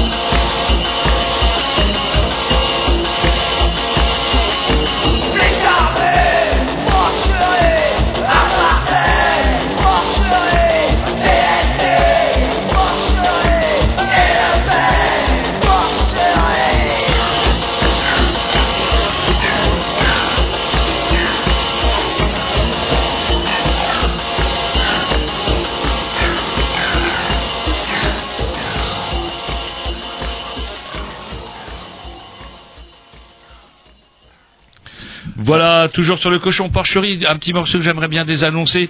C'est vieux, certes, mais ça quand même rappelle quand même des réalités comme celle qu'il va bientôt falloir voter si on ne veut pas entendre justement trop de bruit de cochon. Et quand c'est qu'on vote en fait euh, le- Dans 15 jours. Ah oui, c'est vrai là. Le... Bon, bah, Bah, personne s'en vante parce qu'on va encore prendre une tollée. Le cochon, une histoire bretonne, toujours en compagnie de Jonathan. Euh, on a parlé, j'aimerais bien revenir un petit peu, donc on a parlé d'un petit peu l'origine du cochon, la domestication. Euh, on pourrait suivre un petit peu le plan de comment de bah, ce super bouquin où on apprend plein plein de choses. Il y a des belles photos. Je vous montre pas à la page 29, hein, Jean-Loup, parce que là Ah, c'est ouais. euh, Est-ce que c'est un vrai cochon qu'on égorge ou pas euh Bien sûr. Parce que celui-ci m'a fait, j'ai pas osé aller voir. là, je, suis végétarien moi depuis. Là, Alors, le- je Justement, le cochon, traditionnellement, quand euh, on lui faisait sa fête, c'était aux alentours du mois de novembre. C'est bien ça? Novembre, décembre, ouais. Ouais. ouais, ouais. Et ma maman, donc, qui habitait dans une ferme, bah, mon grand-père, je vous parlais de mon grand-père tout à l'heure, qui était ouvrier cordelier, euh, bien que ses parents soient durs à la tâche, etc., elle obtenait quand même toujours le droit d'aller dormir dans la ferme à côté, parce qu'on ne tuait pas toujours forcément le cochon au même moment, parce que les cris de la bestiole que l'on sortait étaient quand même un peu trop épouvantables. Elle me dit, où je rentrais le soir, il y avait des morceaux de boudin, et puis, comment dirais-je, le bestiau était déjà asséché, mais bon, euh, c'est terrible quand même, c'était, euh, c'est bien décrit, vous parlez d'une scène de théâtre d'ailleurs, vous parlez de théâtre. Ouais, ouais, oui, c'était vraiment un moment fort de la vie. Alors racontez-nous, euh, parce que Jean-Loup il a séché, là, il a séché. Racontez-nous comment ça se passe. Moi, je croyais que le jambon, ça se cultivait dans un champ. Dans un champ, ça le jambon, sortait, voilà. fallait juste aller couper le pied, et voilà. Et en fait, non, bah là, je suis tombé de haut. Et non, non, non. En fait, voilà, donc il y avait des cochons qui étaient présents dans euh, dans l'ensemble, dans la plupart des cours de ferme euh, bretonnes, mais ça comme dans toutes les campagnes françaises. Et, euh, et depuis le Moyen Âge, en fait, c'est euh, à la fin de, enfin pendant l'hiver, au mois de novembre et de décembre, qu'on tue le cochon. Parce que, euh, bah voilà, le cochon à l'époque médiévale, il vivait un peu. euh, Il avait quel âge? Au bout d'un an? Au bout d'un an ou de deux, ça dépendait des régions en fait. Il y avait des régions qui tuaient des cochons plus jeunes, d'autres plus vieux, et ça dépendait surtout de ce qu'il avait à manger, parce que plus il mange, plus il grossit, et donc le but c'était d'avoir des cochons très gras, puisqu'on conservait la viande au charnier, on n'avait pas de frigo, et donc pour conserver la viande au charnier, on avait besoin de gras. D'accord. Ah, le gras, je croyais qu'on utilisait du sel. Pas de sel, si. Si si si, voilà, du sel, mais avec une viande, euh, avec une viande très grasse. D'accord. Alors, comment que ça se passait? Vous parlez d'une scène de théâtre. Comment Alors ça comment ça se passe? C'est pas le euh, la première chose, c'est qu'il y a quelqu'un qui vient tuer le cochon. C'est un tueur qui vient ou un boucher de campagne. Un professionnel déjà. Voilà, qui n'est c'est pas le euh, le fermier ou le paysan qui tue son propre son propre cochon. Il y a quelqu'un qui? arrive. Il avait, il savait pas le faire ou Parce euh, que oui, voilà, ça demande un certain savoir-faire et puis euh, et puis peut-être qu'on peut penser qu'il y avait un certain attachement, je sais pas. Là, je j'extrapole un peu, Ah. mais euh, surtout voilà, une question de savoir-faire et puis c'est donner la mort à un animal. euh, C'était quelqu'un d'extérieur qui venait euh, qui venait faire cette euh, réaliser cette opération dans le dans la ferme. le tueur de Pourciao. C'est ça, c'est ça. En galop aussi. Donc alors, il arrivait et puis euh, le. Il arrive, il a son matériel, c'est lui qui a euh, qui a ses couteaux, euh, voilà. Et donc euh, donc il travaille euh, avec euh, avec le paysan, le propriétaire du cochon. Ils sortent le cochon. Là, ils, ils lui font une piqûre là, d'anesthésie. il gueule. pour. Il, il gueule le cochon parce que d'habitude il se balade, il disait rien. Mm. Et ma mère me disait c'est terrible. Ils avaient l'impression qu'il avait l'impression. comprenait, en fait. Ouais, il dit voilà. Ça bah, pas pour revenir comme sur l'homme, euh, ça gueule comme l'homme. hein. Parce que moi, pour avoir vu mon grand-père Oui. quand il tuait son cochon, on avait vraiment l'impression que c'était quelqu'un qui se faisait taper dessus. hein. Ah ouais, j'ai assisté à tout de A à Z, de la tuerie au rendu du boudin. hein. C'est pour ça que vous êtes bizarre. C'est- pour ça que je suis Aussi, bizarre. Tom. Ouais, ouais, le, le cochon pendu euh, en haut du tracteur et puis Ah. euh, Oui, le coup mais sur la en tête. Picardie, on tue pas le cochon de la même manière que chez nous. Mais c'est vrai que ça, ça ouais, Et ça gueule. ça, ouais, porte Alors vous fort. étiez petit, vous, vous regardiez ça, vous étiez petit. Ah ouais, ouais, oui. Ça vous faisait quoi? Bon, rien. C'est que bah c'est que bah, c'est no- c'est normal en fait. euh, on va Ah, manger après. euh, Et il gueulait, il gueulait, il y a l'affiche quand vous Ouais, il gueule pas longtemps. Après, il, il est mort. Il gueulait pas longtemps. Alors pourquoi on il le chope, gueulait pas On le longtemps queen, et alors qu'est-ce qui se passe? On lui met une décharge électrique pour l'anesthésie Ouais, ouais, Alors, euh, avec non. deux chars électriques. Euh, Vous avez temps, il n'y avait pas de décharge électrique, donc il y avait euh, soit un coup de maillet euh, pour l'assommer, soit rien, je suppose. Et puis après, donc le cochon, il était saigné. euh, il était saigné, euh, fallait faire une incision très précise parce qu'il fallait pas qu'il fallait bien que le sang s'écoule, donc c'est pour ça que c'était un professionnel qui réalisait l'opération. Là, sur la gorge, pour euh, pour que le sang s'écoule, qui était tout de suite récupéré dans une bassine euh, par une femme, très important, fallait que ce soit une femme qui Pourquoi? récupère le sang. Une vieille femme. Ouais, une femme, une euh, femme, euh, ouais. Une femme c'est qui vrai, était ouais. ménopausée parce que Ah, euh, parce que voilà il y avait des superstitions comme quoi euh, voilà fallait tout de suite tourner le sang pour ne pas qu'il coagule et donc il fallait que ce soit une femme ménopausée qui qui réalise cette opération. D'où l'expression euh, sur la mayonnaise, etc. comme Ouais, c'est sûrement le même genre de euh, de superstition euh, que sur la mayonnaise. Donc ça existait aussi pour le Mais cochon. Le cochon, il, meurt rapidement dans ces oui oui il meurt ouais, très vite il se vide euh, il se vide très vite de son sang et euh, Ça dure quelques secondes. là. Et ensuite, voilà, en quelques secondes, voilà, quelques secondes, quelques minutes, euh, tout le sang s'est écoulé, et ensuite, euh, on passe à la suite des opérations. Et là, on le suspend, c'est ça par non, le... pas tout de suite. D'abord, on le, on le trempe dans une eau euh, à une certaine température assez chaude pour, pour ensuite l'échauder, c'est-à-dire enlever toutes ses soies, parce que le cochon, c'est un animal qui a, qui a des poils, qui a des poils très durs, et donc pour pouvoir ensuite travailler. Donc faut le la racler, il y a une espèce de Il faut le racler. C'est ça, un racloir. Et à- Ah oui. C'était au chalumeau qui faisait ça et du coup ça sent comme quand on se crame Oui. les poils. On vous parle du Moyen-Âge. Bah ouais. Mon grand-père il était du Moyen-Âge. hein. Ouais, il y avait plusieurs techniques. Donc il y avait une technique en Ille-et-Vilaine où c'était plus dans de l'eau, euh, voilà, mais il y avait une technique aussi où soit c'était au chalumeau, soit il le mettait dans de la paille, qui mettait où il mettait le Ah feu oui, j'ai il vu ça, des images de ça. Il frotte de la paille enflammée C'est contre ça. le corps du Il y avait cochon. différentes techniques suivant les régions pour euh, pour effectuer cette opération d'échaudage où on enlève on enlève les soies de l'animal. D'accord. Donc ça y est, il est échaudé. Et là, qu'est-ce qu'on en fait? Et là, on le pend euh, sur une dans à l'époque où il y avait pas de tracteur sur une échelle à cochon avec un pendoir, donc on lui écarte. euh, Mais il les est deux mort, là, hein. Là, il est mort. Là, il est mort, euh, archi mort. euh, Ok, donc il est mort, ça va mieux là. il bouge plus. Et, euh, et donc ensuite, là, là, le boucher de campagne l'ouvre en deux pour euh, pour le vider et puis euh, et puis commencer à découper les pièces de viande, sortir tous les abats, sortir les intestins. Et là, alors justement, il y a des, il y a des quand même des joyeusetés. C'était quand même assez rude parce que du coup, on envoyait les filles à la rivière ou au lavoir pour laver des Les boyaux. des, des boyaux pour pouvoir fabriquer La saucisse. La saucisse et le boudin, voilà. Ah, ah. Alors là, il y a une Ah, question, question de, de- de Carpentras. Ouais, euh, En Picardie, alors, comment vous faites Où est-ce qu'on peut aller euh, là si on voudrait, si on voulait faire ça, euh, euh, on veut faire un, un cochon et puis repartir avec euh, aider, voyez, tout dans ça, truc. euh, Tu es un cochon? Bah ouais. vous élevez un cochon, en fait. euh, Bah ouais. C'est possible euh, Alors- Parce que j'ai un copain qui, qui veut faire ça. Il a, il a ça dans l'idée et il se dit on fait ça euh, sur un samedi, un dimanche, et puis euh, on, on tue le cochon et on et on repart tous avec nos morceaux quoi. Alors au niveau de la réglementation sanitaire, ça s'est un peu durci depuis le début du siècle. Ok. Et donc, Pas euh, en Picardie. parler. Pas en Picardie. En Picardie, genre pareil. Tu te mets et avec un donc pote. euh, aux dernières nouvelles, on avait le droit de tuer son propre cochon que si on l'avait élevé soi-même D'accord. Que- si c'était pour sa propre consommation. Ok. Mais c'est le dernier, c'est le seul animal qu'on a le droit de tuer soi-même euh, D'accord. dans condition son, qu'on l'ait élevé, en- ouais, à condition qu'on l'ait élevé soi-même et que ce soit pour sa propre consommation. Encore Tous les autres animaux, Ok. ou sinon il faut passer, si on achète un cochon, il faut passer par un abattoir Ok. Et- qui après peut le découper de différentes manières et vous pouvez récupérer euh, les pièces de On viande. peut plus le faire à l'ancienne quoi. Bah acheter légalement, non. Voilà. Ok. Alors franchement, vous voyez, vous, vous voyez Tom, euh, comment dirais-je, euh, y couper la carotide au cochon. Bah, euh, non, parce que tu justement tu prends un professionnel qui, qui va qui va te faire tout ça. Le, le, le truc c'est c'est plus de euh, de prendre un cochon que que tu élèves et puis euh, et, puis bah tu repars avec des morceaux quoi. Pourquoi vous n'avez pas les cochons d'Inde, tout simplement, là? Ça se Ouais, ça mange, hein, plutôt d'aller prendre euh, sa pièce chez le boucher puis euh, puis c'est même aussi pour les enfants pour dire bah voilà c'est comme ça que ça se passe. Quel spectacle pour les enfants. Mais c'est comme ça Oui, mais les petits. Non en fait moi Les petits, on va tuer le cochon. il- actuellement tout est caché dans les usines machin les bouts de viande arrivent et tout ce qui est euh, tout enfin tout ce qui Non, est mort et tout ça tout tout ça c'est Il y a peut-être des problèmes d'hygiène, parce que si je dis pas de bêtises, le cochon est quand même vecteur de pas mal de saloperies ou de maladies, euh, dont le ver solitaire. Oui, oui, oui, mais après, euh, comme tous les animaux, euh, comme toute la viande, de la viande pas fraîche, euh, quel que soit l'animal, euh, ça peut causer quelques soucis. Alors le cochon, il est tué.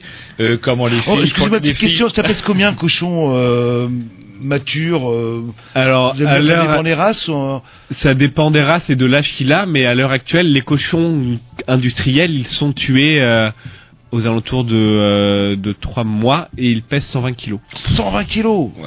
Il y a des courbes d'ailleurs assez intéressantes dans, dans, dans, dans, le- dans le livre sur les- l'augmentation du, du poids des cochons au fil des ans, c'est assez sidérant.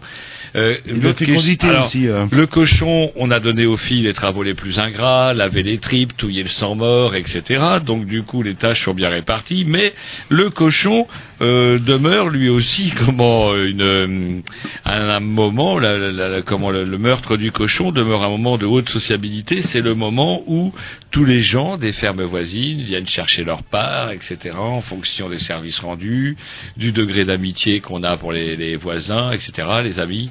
Oui, oui, oui. En fait, le, donc le lendemain, il y a, euh, il y a la le, tu- le cochon est tué le premier jour et le lendemain, il y a les préparations charcutières, qui commencent.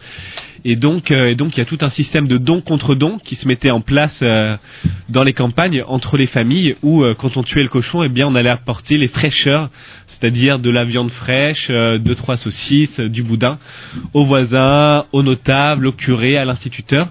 Et c'était un système donc de don contre. époque. C'est ça, c'est ça, On n'achetait pas des roches à l'instituteur, on lui donnait du boudin. Et, et ensuite, le voisin, quand lui tuait son cochon, eh bien, quelques semaines après, il nous apportait également euh, cette, cette viande fraîche et ça permettait d'étaler un peu la consommation de viande sur une plus large période parce que sinon, la consommation de viande fraîche était vraiment quelque chose qui se faisait euh, que au moment de la tuerie du cochon, c'était très court par rapport au- à la conservation de la viande ou qui était ensuite tout de suite salée puisque c'était la Alors, seule manière de du conserver. congélateur, du coup, ça a, Ça a tout changé. Ça a tout changé. C'est quand Ça- l'arrivée du congélateur dans les L'arrivée du congélateur dans les 70, fermes bretonnes, c'est dans les années euh, 60-70. Ouais, oui. ouais, ouais, ouais, carrément. Sachant ouais. que les premiers congélateurs, c'était des congélateurs qui étaient collectifs, qui étaient achetés par les CUMA, des coopératives agricoles, et donc euh, c'était les premiers congélateurs. Mais c'était dans les années 60-70, oui. Allez, on s'écoute un petit disque parce qu'on a encore d'autres questions à vous poser.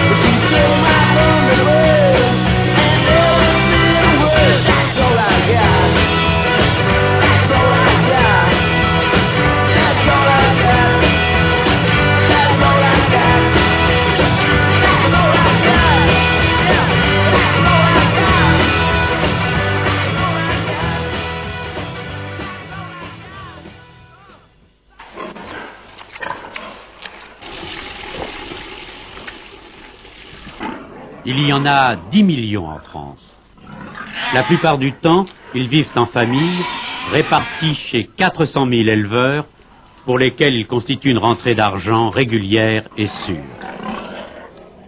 Cela a toujours existé et ne soulevait pas trop de problèmes jusqu'il y a 5 ou 6 ans.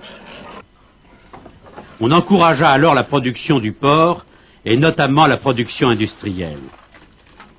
Les agriculteurs entendirent l'appel des pouvoirs publics et les ennuis alors commencèrent. Odeur, épandage du lisier, c'est-à-dire le purin des cochons, et qualité des bâtiments furent bientôt mis en cause. Jones, un petit extrait justement. Alors, euh, tout Une au long de- émission que Tom ne connaissait pas, étant pas né à la- lorsque la, la- la- l'émission était terminée, qui s'appelle La France défigurée. Alors on voyait parfois des châteaux, des zones industrielles, et euh, c'est assez amusant parce que c'est un reportage qui remonte à 1972, où le commentateur annonce, ben voilà, vous pouvez rire, ça vous fait rigoler euh, de- d'entendre parler des cochons, etc. Sauf qu'il y a un problème et on va droit dans le mur. En 72. Aujourd'hui, en 2015, on est dans le mur. Bah, c'est sûr qu'aujourd'hui, euh, la filière porcine, donc après la Seconde Guerre mondiale, elle a connu une intensification très importante. Aujourd'hui, la Bretagne, c'est plus de 50% d'élevage porcin breton, concentré sur euh, un peu moins de 10% du territoire. Donc forcément, ça pose aujourd'hui des questions à la fois environnementales, mais aussi euh, économiques et sociales par rapport à, à cette filière. D'après les gens d'eau et rivière de Monsieur Benoît, euh, quand, quand venant, Picot, euh, euh, euh, Monsieur Picot que nous avons reçu à maintes reprises, c'est comme si, en fait, entre les élevages de poulets, de porcs, etc., qui est en Bretagne, c'est comme si tous les Français allaient chier une fois par jour en Bretagne. c'est un peu ça. Ben voilà, il y a une concentration de, de cette agriculture intensive, donc c'est valable pour le porc et c'est vrai que c'est valable aussi pour euh, pour tous les autres élevages, notamment de volailles, qui fait que euh, sans qu'il y ait eu forcément dans un premier temps les structures adéquates pour euh, pour le traitement de, de ces déchets, eh bien ça a conduit à des problèmes, aux problèmes qu'on connaît aujourd'hui. Ah, Est-ce qu'il y a des réels progrès On nous dit, ouais, les nitrates baissent, euh, les algues vertes diminuent. euh, c'est du pipeau ou... Alors il y a des il y a des réels progrès donc au niveau des euh, du taux de nitrate dans les bassins versants il y a quand même des baisses qui sont constatées après Pour c'est certains.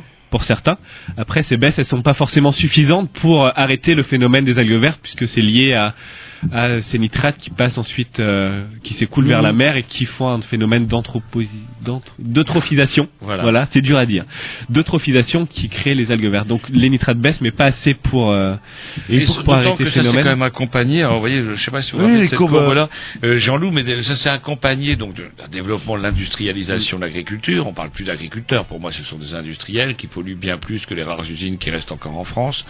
Et par contre, euh, on a observé également un phénomène d'hyperconcentration des, des exploitations, puisqu'on est quand même passé entre 1988, c'était pas vieux, hein, quand même de 25 000 explo- exploitations à 5 800 en 2010.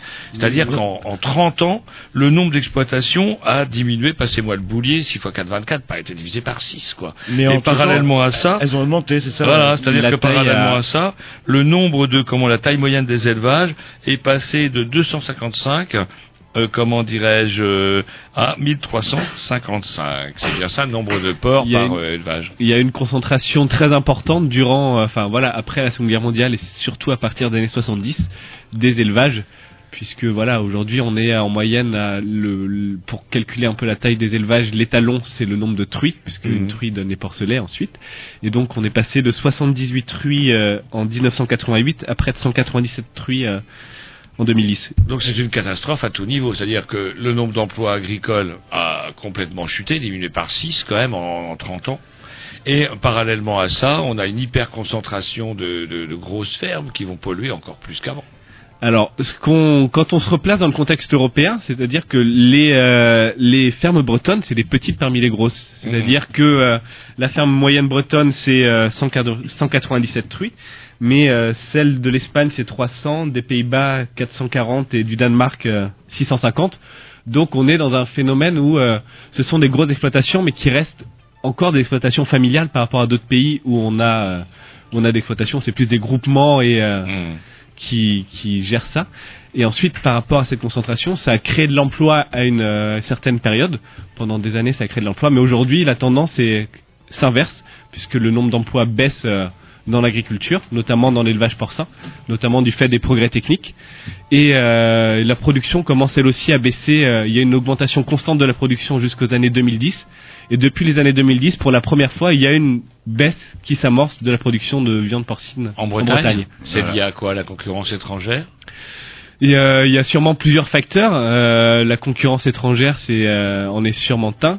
Après, il faut savoir que le, le marché euh, du porc, c'est un marché qui est complètement libéralisé, donc soumis à la concurrence et Oui, à la loi de l'offre et de la demande. J'ai découvert ça dans, dans, dans le, dans le petit livre dont on reparlera tout à l'heure. Il n'y a pas de quota. Non, non, non. Et dans pas très longtemps parce que leur tourne. euh, J'ai juste euh, dans le. bah, on peut parler du livre justement qui euh, résume un petit peu l'exposition.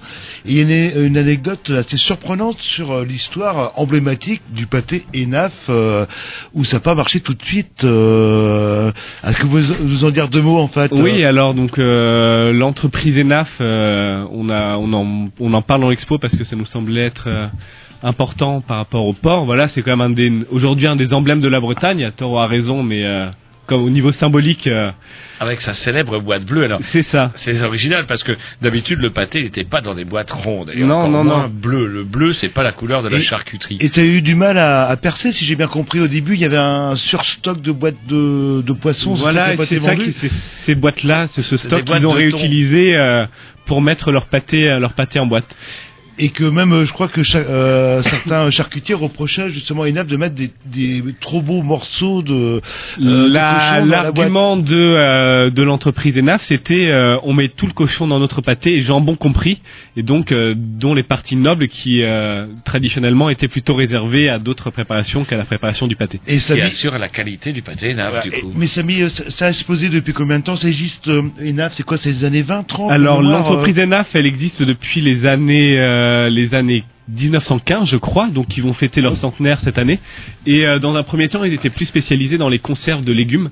Et euh, c'est ensuite qu'ils se sont, qu'ils ont lancé une gamme de produits, de produits de porc, mais c'était, c'est pas tout récent. Oui, ah, je vois que vous consultez vos notes. Ouais, euh, ouais, ouais. puis moi, je suis en train. Ça y est, j'ai retrouvé. On retrouvera ça. Alors d'ailleurs, on va en parler du coup parce que l'heure Ouais, parce tourne. que ça a eu du mal à accrocher, et puis euh, Page subitement, ça- 50, 51, ENAF, euh, l'hérésie charcutière, où on vous avait reproduit d'ailleurs la première publicité pour le pâté de porc ENAF. Mm. Donc c'est amusant. La, la forme de la boîte est liée donc justement au rachat d'un stock de boîtes de thon euh, Oui. euh, qui n'ont pas été utilisées pour le thon du coup. Et le fabricant s'est évertué envers et contre tout, alors que les voyageurs de commerce, euh, bah, ça ne faisait pas quoi, du pâté bleu, non, ça leur parlait pas du tout. Il s'est obstiné, obstiné, obstiné, et puis bien lui en a pris, parce que du coup la, la maison ENAF s'exporte dans le monde entier d'ailleurs. C'est Oui, presque oui, un oui. de la Bretagne désormais.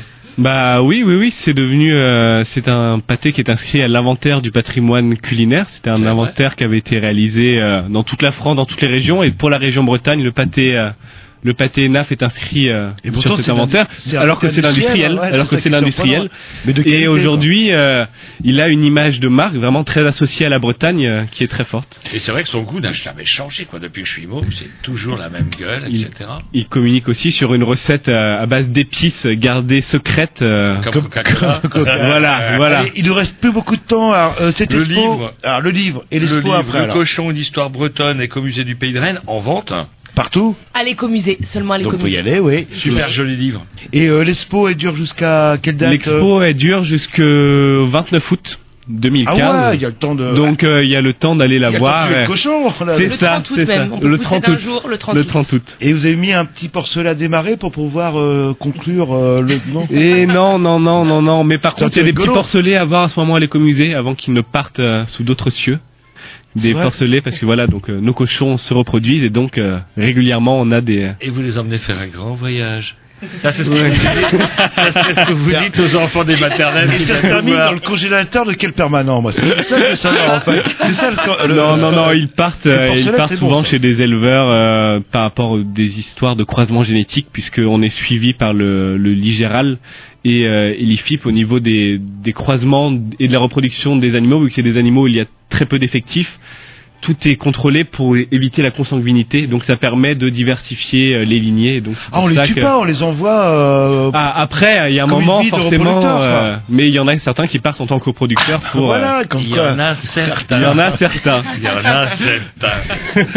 bah écoutez, on, voit, euh, est-ce que vous, avez- vous voyez quelque chose à rajouter? Non. Donc vous il suffit de Hmm. passer à la rocade, c'est pas si loin que ça. Tout à fait. C'est pas la peine de mettre euh, vos bottes, il y a un parking, euh, tout est propre, clean. Il y a des promenades de 1 heure, 2 heures, c'est ça Oh, à peu bah, on, près passer- on peut passer, on peut faire une journée complète si on souhaite hein, sur euh, sur le site. Et c'est ouvert toute l'année. C'est ouvert toute l'année, sachant que donc on est ouvert du mardi au vendredi de 14h à midi, de euh, pardon, 9h midi, 14h, 18h, le samedi 14h, 18h et le dimanche 14h, 19h. Vous retrouvez tous les liens sur euh, le, Le dimanche Ah, matin, moi je voulais y aller, je peux pas. Et non. Et non, non, non, malheureusement. Vous, vous euh, Il peut y aller que le dimanche matin, lui. Bah ouais. Ah. ah, il fait la SMI. Je vais euh. pas à la messe, donc je peux.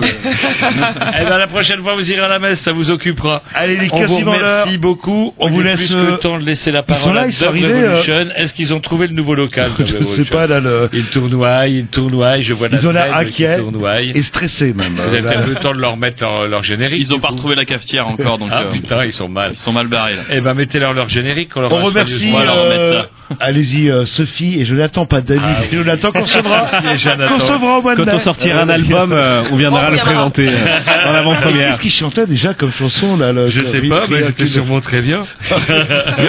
Je me souviens plus en plus. Salut, dit à la semaine prochaine et merci. À très bientôt.